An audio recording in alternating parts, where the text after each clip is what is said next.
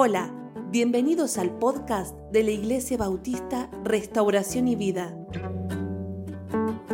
con el pastor Miguel Noval.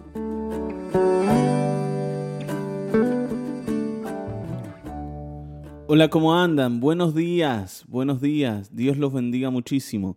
Estamos comenzando nuestro devocional el día de hoy. Así que vamos a leer Génesis 41, versículo 1, y vamos a leer hasta el 36. Así que si tenés tu Biblia ahí, acompáñanos en la lectura. Estamos comenzando este día lunes, sí, un nuevo tiempo devocional y vamos a hacerlo confiando en que el Señor nos va a mostrar hoy ¿sí? un nuevo camino para nuestra vida.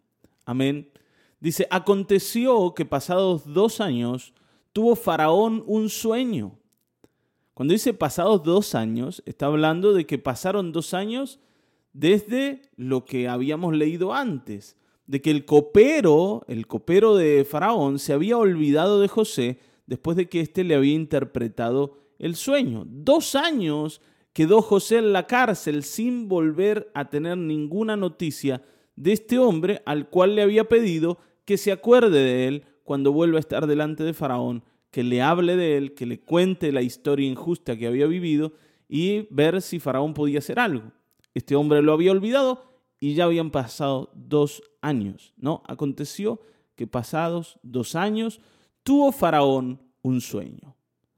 Le parecía que estaba junto al río y que del río subían siete vacas, hermosas a la vista y muy gordas, y pasían en el prado. ¿No es cierto? Estaban ahí, en el prado, comiendo pastito, ¿eh? al solcito, las vaquitas. y que detrás de ellas subían del río otras siete vacas de feo aspecto y enjutas de carne, y se pararon cerca de las vacas hermosas a la orilla del río. Estas eran vacas horribles, desgarbadas, flacas, ¿no es cierto? Y se pararon al, al lado de las otras. Y que las vacas de feo aspectos y enjutas de carne devoraban a las vacas hermosas y gordas. Qué cosa rara, ¿no? Este sueño. Y despertó Faraón. Se durmió de nuevo y soñó la segunda vez que siete espigas llenas y hermosas crecían en una sola caña, que después de ellas salían otras siete espigas menudas y abatidas del viento solano, y las siete espigas menudas devoraban a las siete espigas gruesas y llenas. Y despertó Faraón, y aquí que era sueño. ¿No es cierto? Estaba soñando, se dio cuenta que eso que estaba viendo no era la realidad, era un sueño. Y sucedió que por la mañana estaba agitado su espíritu y envió e hizo llamar a todos los magos de Egipto y a todos los sabios y les contó Faraón sus sueños, mas no había quien los pudiese interpretar a Faraón. Como decíamos el otro día, Egipto estaba lleno de magos, de adivinos, de brujos que trabajaban para el rey. Acá dice de sabios también, ¿no? Pero todos ellos lo que hacían era dominar las artes ocultas, las artes mágicas, y a través del ocultismo guiaban al país. Y esto no es algo de esa época simplemente, ¿no es cierto? Nosotros sabemos que los gobiernos están apoyados por personas que dominan el mundo espiritual, que tienen influencia espiritual. ¿Para qué? Para que el país tenga siempre el respaldo espiritual en todo lo que hace. Ustedes saben que el gobierno espiritual es mucho mayor que el natural y que para gobernar en lo natural hay que tener un respaldo espiritual. Siempre es así y esto quiero que lo sepas. Nosotros sabemos, ¿no es cierto?, como muy conocida la historia del famoso López Rega en época de Perón, que era el brujo del país. Y esto no es solamente algo que pasó en esa oportunidad, en esa oportunidad sino que siempre ha sido así. Sabemos de otros países que esto lo hacen como hasta mucho más expuesto, ¿no es cierto?, más a la luz. Pero esto es así. Hay siempre alguien que apoya espiritualmente al que gobierna. Y en este caso Faraón tenía todos estos malandras acá eh, que lo estaban ayudando. Ahora, a pesar de eso, cuando él les va a consultar por el sueño, ninguno de ellos tiene ninguna respuesta. No había ningún tipo de igualichín que podían hacer para interpretar el sueño. Y acá no se podía inventar nada, ¿me entienden? ¿No? Porque Faraón lo que quería saber era qué significaba este sueño, este sueño como que estaba, eh, que estaba compuesto de dos escenas, la de las vacas y la de las espigas. ¿Y qué cosa es esta? ¿No es cierto? Entonces, el jefe de los coperos habló a Faraón diciendo, me acuerdo hoy de mis faltas. Cuando Faraón se enojó contra sus siervos, nos echó en prisión en la casa del capitán de la guardia, a mí y al jefe de los panaderos. Y él y yo tuvimos un sueño en la misma noche, y cada sueño tenía su propio significado. Y estaba allí con nosotros un joven hebreo, ¿no? Un joven hebreo, siervo del capitán de la guardia, que, eh, eh, ¿no es cierto?, al que se lo contamos, dice. Y Él nos interpretó nuestros sueños y declaró a cada uno conforme a su sueño. Y aconteció que como Él nos interpretó, así fue. Y yo fui restablecido en mi puesto y el otro fue colgado. Ahora me volvió la memoria, Faraón, y me acuerdo de que algo parecido alguna vez me pasó. Sí, estábamos en la prisión y había un chico ahí. Y ese chico nos pidió que le contásemos el sueño y lo interpretó y tal como dijo, así fue. Eh, tal vez, tal vez, él pueda ser el que también te solucione el problemita. Y es como que de golpe todo lo que iba mal para José va a comenzar a ir bien. Y todo lo que venía como, como sin esperanzas va a comenzar a tener esperanzas. Y uno dice, ¿por qué estos cambios? ¿Se acuerdan que la otra vez habíamos hablado de que había pasado a la inversa? Cuando él estaba con el padre, con su túnica de colores, siendo el mimado, y de golpe todo lo bueno se transformó en malo cuando los hermanos lo venden a los ismaelitas que lo llevan como esclavo a Egipto, y a partir de ahí, a pesar de que Dios estaba con José, las cosas comenzaron a salir mal. ¿sí? Había algunos tiempos donde él hacía que las cosas prosperen, pero de golpe algo ocurría y terminaba peor que antes. Y decíamos, ¿no? Que José supo esperar en Dios y supo sostener su ánimo, sostener su fe, supo sostener su confianza en que el Dios que él tenía podía eh, estar con él, aún en esos momentos más difíciles, y que iba a llegar el día en que Dios lo iba a sacar de allí. A pesar de esto, todo lo que le pasó a José no fue algo de corta duración, ni fue algo rápido, sino fue algo lento y algo traumático y algo eh, en el que él perdió un montón de años de su vida. Pero a pesar de eso, José estaba en el momento adecuado y en el lugar adecuado. Y uno dice, ¿cómo podemos estar en el momento adecuado y en el lugar adecuado cuando estamos sufriendo? Puede ser este, ¿no? El sufrimiento, un momento adecuado, un lugar adecuado. Puede ser la necesidad económica el lugar adecuado o una enfermedad. Y tal vez sí. Tal vez sí. ¿Por qué digo esto? Porque nosotros tenemos que mirar o, o, tratar de mirar el panorama completo, no simplemente la situación del momento. Sé que esto es difícil, pero confiando en el Señor tal vez podamos hacerlo. Yo quiero que mires algo. ¿Te acordás que Dios le había dicho a Abraham en un momento qué es lo que iba a pasar con su descendencia? Que ellos iban a estar en Egipto y que iban a salir con mano poderosa y que de allí el Señor los iba a trasladar a la tierra y la iban a tomar. Bueno, José es una pieza clave en ese plan de Dios, en lo que le habló a Abraham antes en lo que le prometió a Isaac y a Jacob. José es la herramienta de Dios para hacer que todos sus planes con este pueblo se lleven adelante. Y para eso tuvo que vivir todo lo que vivió.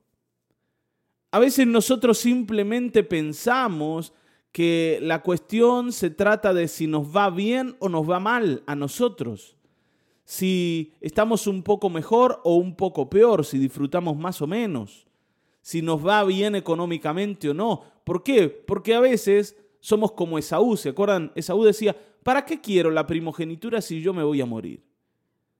Todo lo que a mí me sirve es lo que puedo disfrutar acá en la vida. Una vez que me muera, ¿para qué? Se terminó.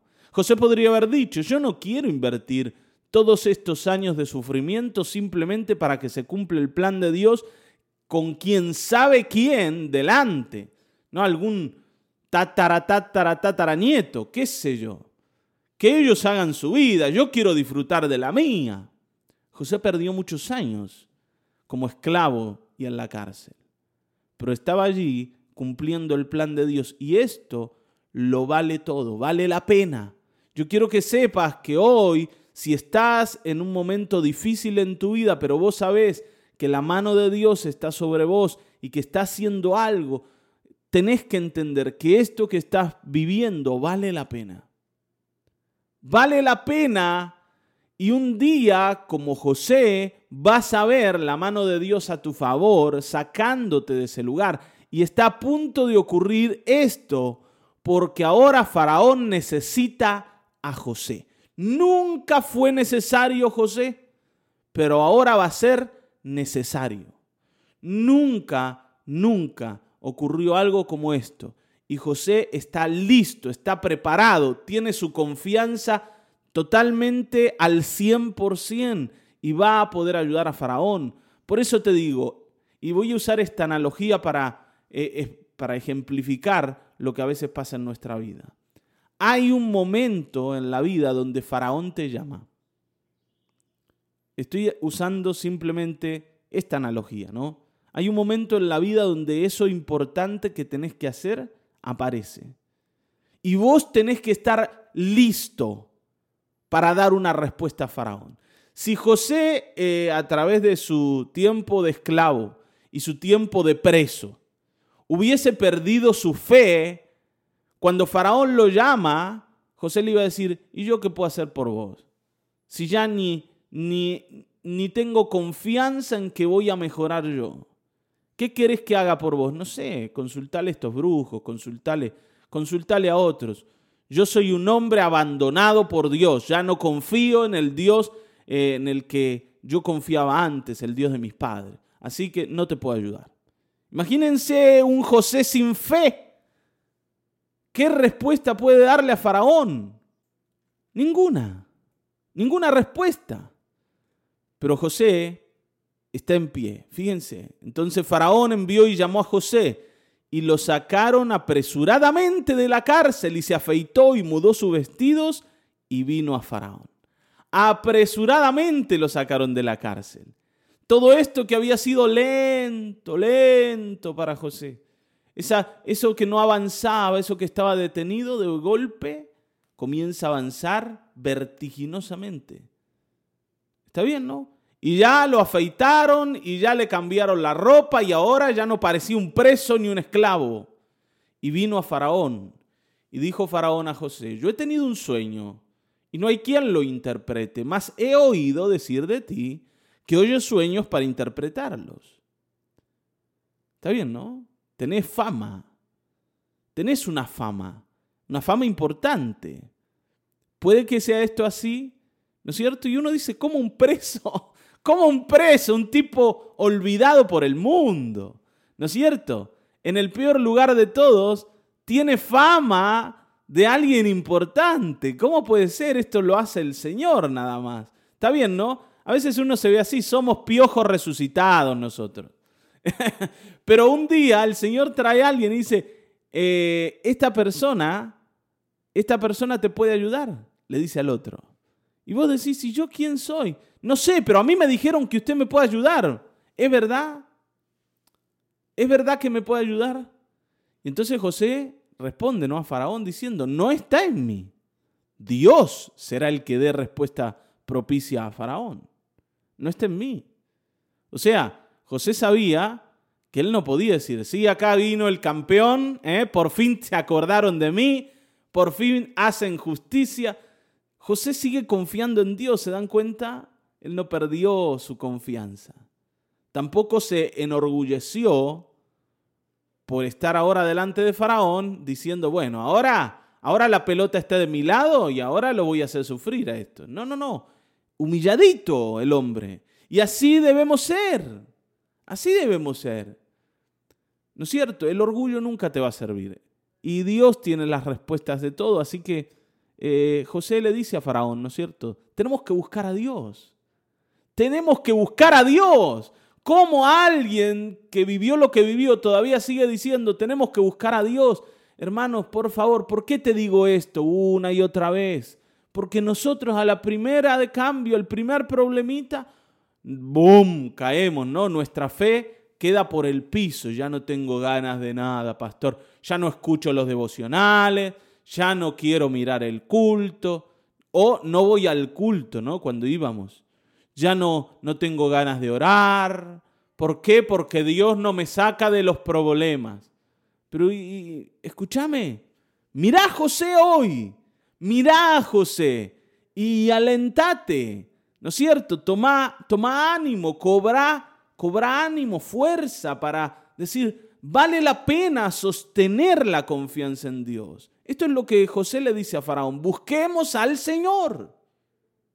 Busquemos al Señor. Entonces Faraón le va a contar el sueño. Versículo 17 dice, entonces Faraón dijo a José, en mi sueño me parecía que estaba a la orilla del río y que del río subían siete vacas gruesas de carnes y hermosa apariencia, que, que pasían en el prado, y que otras siete vacas subían después de ellas, flacas y de muy feo aspecto, tan extenuadas que no ha visto otra semejante en fealdad en toda la tierra de Egipto. Y que las vacas flacas y feas devoraban a las siete primeras vacas gordas.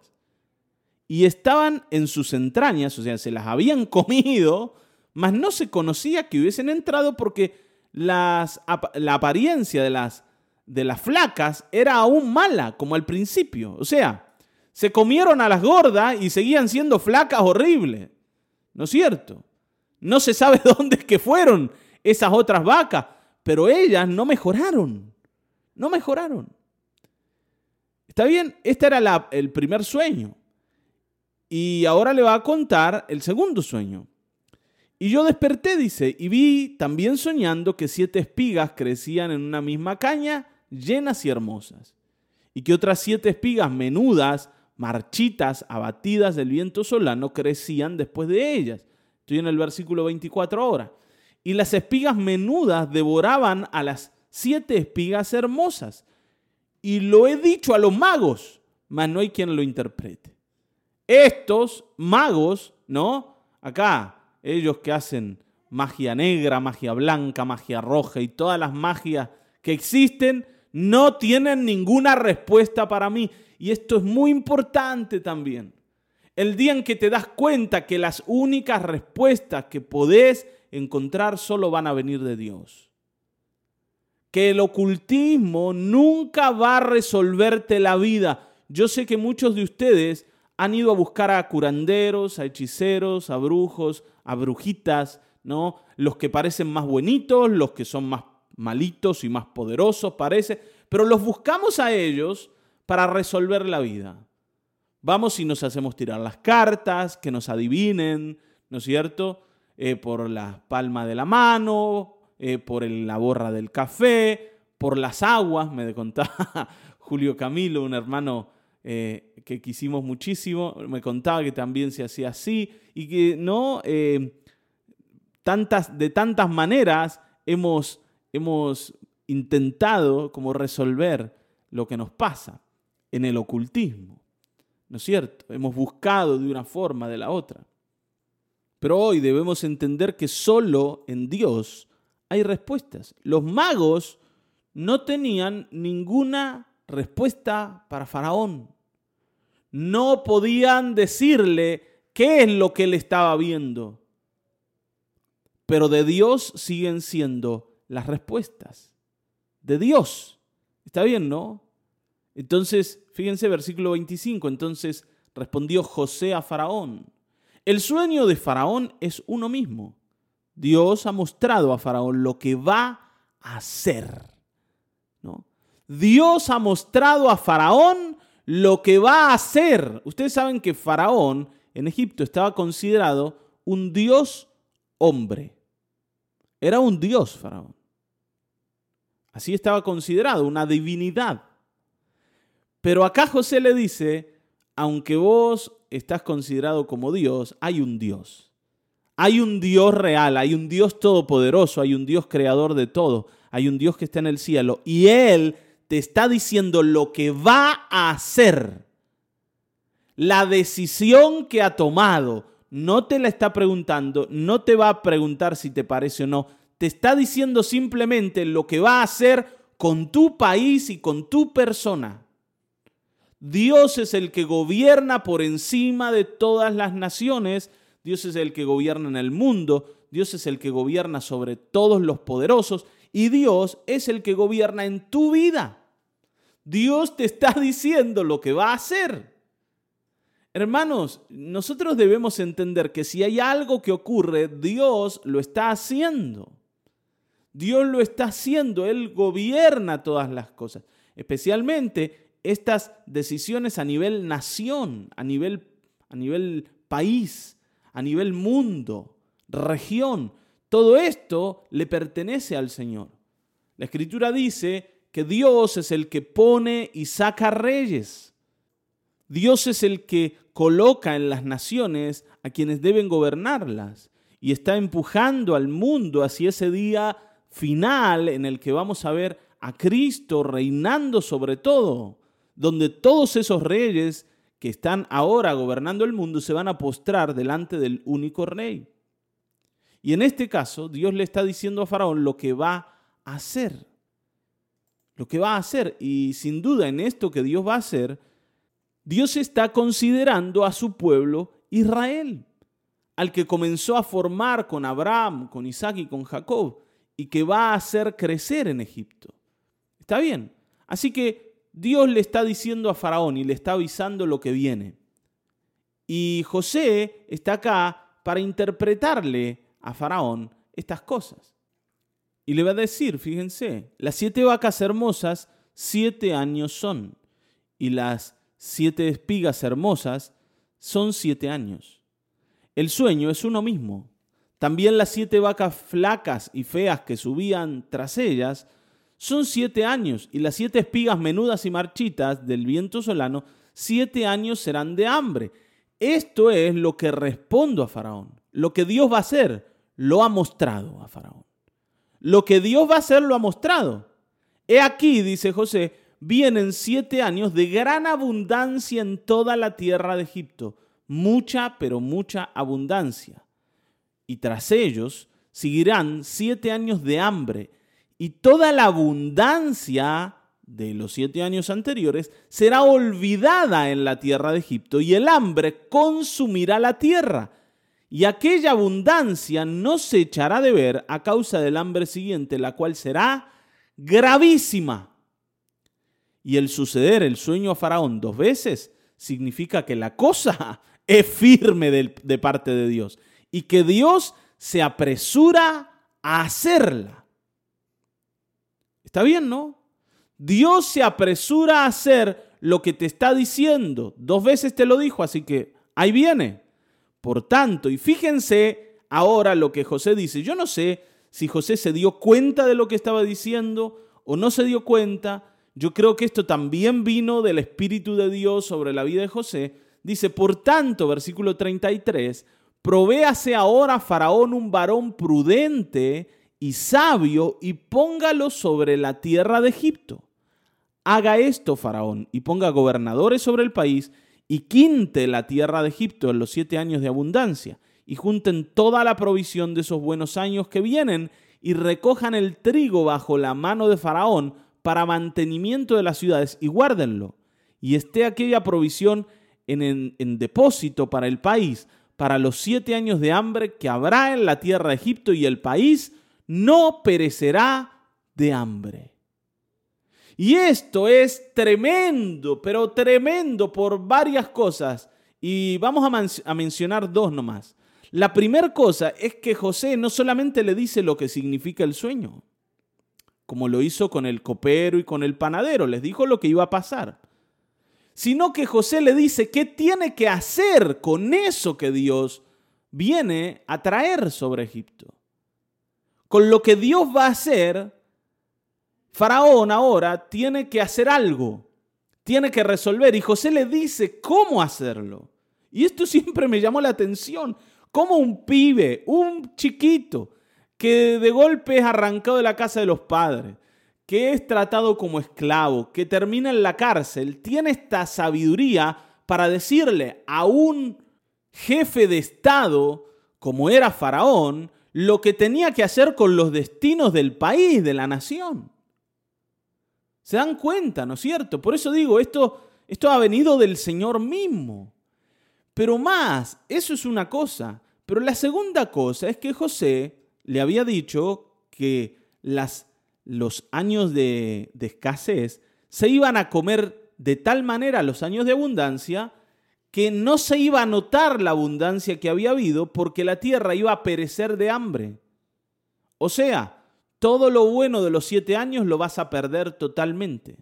Pero cuando él le dice qué tiene que hacer, termina diciendo, al final, y esté aquella provisión en depósito para el país para los siete años de hambre que habrá en la tierra de Egipto, y el país no perecerá de hambre. O sea, que Dios no solamente le está diciendo a Faraón cuál es el problema que va a venir en los siete años que, siguen a los buenos, sino cómo resolverlo. Y todo esto en la boca de un chico, que ya no es tan chico porque había vivido tantos años en Egipto, pero de un joven. José sigue siendo alguien joven, sigue siendo alguien ¿no es cierto?, eh, nuevo en esto, pero tiene las respuestas para toda una nación, y no solo para la nación de Egipto, sino que más adelante lo vamos a ver, para toda la región que estaba alrededor de Egipto. Muchas personas, pero muchas, muchas, miles y miles y miles de familias dependían de esto que José acaba de decir muchas de esas familias iban a vivir, iban a estar en pie por la sabiduría que hay ahora en la boca de este hombre, de este muchacho. Porque en este momento José tiene solo 30 años. 30 años. 13 años estuvo desde que llegó a Egipto hasta este momento y con 30 años está digitando el rumbo del país. Y esto viene del Señor. Por eso te digo, hermano querido, hermano querido, necesitamos cambiar de actitud y mirar hacia el Señor, porque la vida se resuelve solamente en su presencia. El Señor que está gobernándolo todo y que es el que maneja el rumbo del mundo y el rumbo de nuestras vidas, espera que le creamos, espera que caminemos hacia Él, espera que lo que hagamos sea en consecuencia de lo que Él está haciendo. José sabe qué hacer porque conoce a Dios y conoce y confía en Dios. Y él, aun siendo joven e inexperto en los rumbos de, las naciones, o en el manejo de ellas, mejor dicho, eh, está trayendo acá una respuesta que ningún sabio, ningún brujo, ningún mago pudo darle a Faraón. Pero no solamente la interpretación, sino la solución al problema. Y esto va a cambiarle para siempre la vida a José, porque Faraón va a ver en José alguien absolutamente especial. Un día las oportunidades llegan, un día lo que estabas esperando aparece, pero tenés que estar listo Queridos, algunos de ustedes que todavía no se han casado, un día va a llegar esa media naranja, ¿sí? Que estás esperando. Tenés que estar listo para casarte. Y no hablo de tener una casa, un auto, un trabajo. Voy a estar listo para casarme cuando yo esté preparado para ser esposo o esposa. Está bien, ¿no? Estoy listo para tener un buen trabajo cuando estoy decidido a trabajar y a construir y a ser responsable no cuando estoy listo para ganar plata. Todo el que trabaja para ganar plata de entrada se equivoca. Yo necesito entender que el trabajo es más que ganar plata. es construir, es edificar, es trabajar para otros o trabajar para mí de la misma forma, pero con responsabilidad, haciendo las cosas bien, siendo útil para el que me empleó, siendo útil para mi familia. Es más que el dinero. El dinero es simplemente el resultado del trabajo bien hecho, pero no es lo único importante. Y así en la vida eh, son todas las cosas. Un día las oportunidades van a aparecer. Y ese día te tienen que encontrar listo, preparado o preparada para hacer todo lo que tienes que hacer. Y no hay mejor preparación que poner tu vida en manos de Dios. Así que vamos a orar. Y yo te pido que no te olvides de esta historia de José, porque un día a José le llegó las oportunidades y a vos también te van a llegar. Pero él estuvo listo para tomarlas. ¿Vos vas a estar listo? Esperemos que sí. Padre Celestial, gracias por este tiempo, por esta reflexión, por la vida de José y por esta historia que nos dice, Señor, que un día tú traes a nosotros esas oportunidades que anhelábamos. Un día los problemas se terminan. Un día, Señor, la bendición va a venir pero que ese día nos encuentre llenos de sabiduría y llenos de fe. Señor, habiendo confiado y depositado toda nuestra vida en ti, porque así, Señor, solo así vamos a poder ser efectivos y tener éxito en estos nuevos desafíos que vamos a enfrentar. Señor, en el nombre de Jesucristo, gracias, gracias otra vez, porque tu palabra nos enseña, nos corrige y nos da caminos. En el nombre de Cristo Jesús. Amén, amén, amén. Hasta aquí hemos llegado. Nos volveremos a encontrar en el próximo episodio de Mañanas de Restauración y Vida. Dios te bendiga.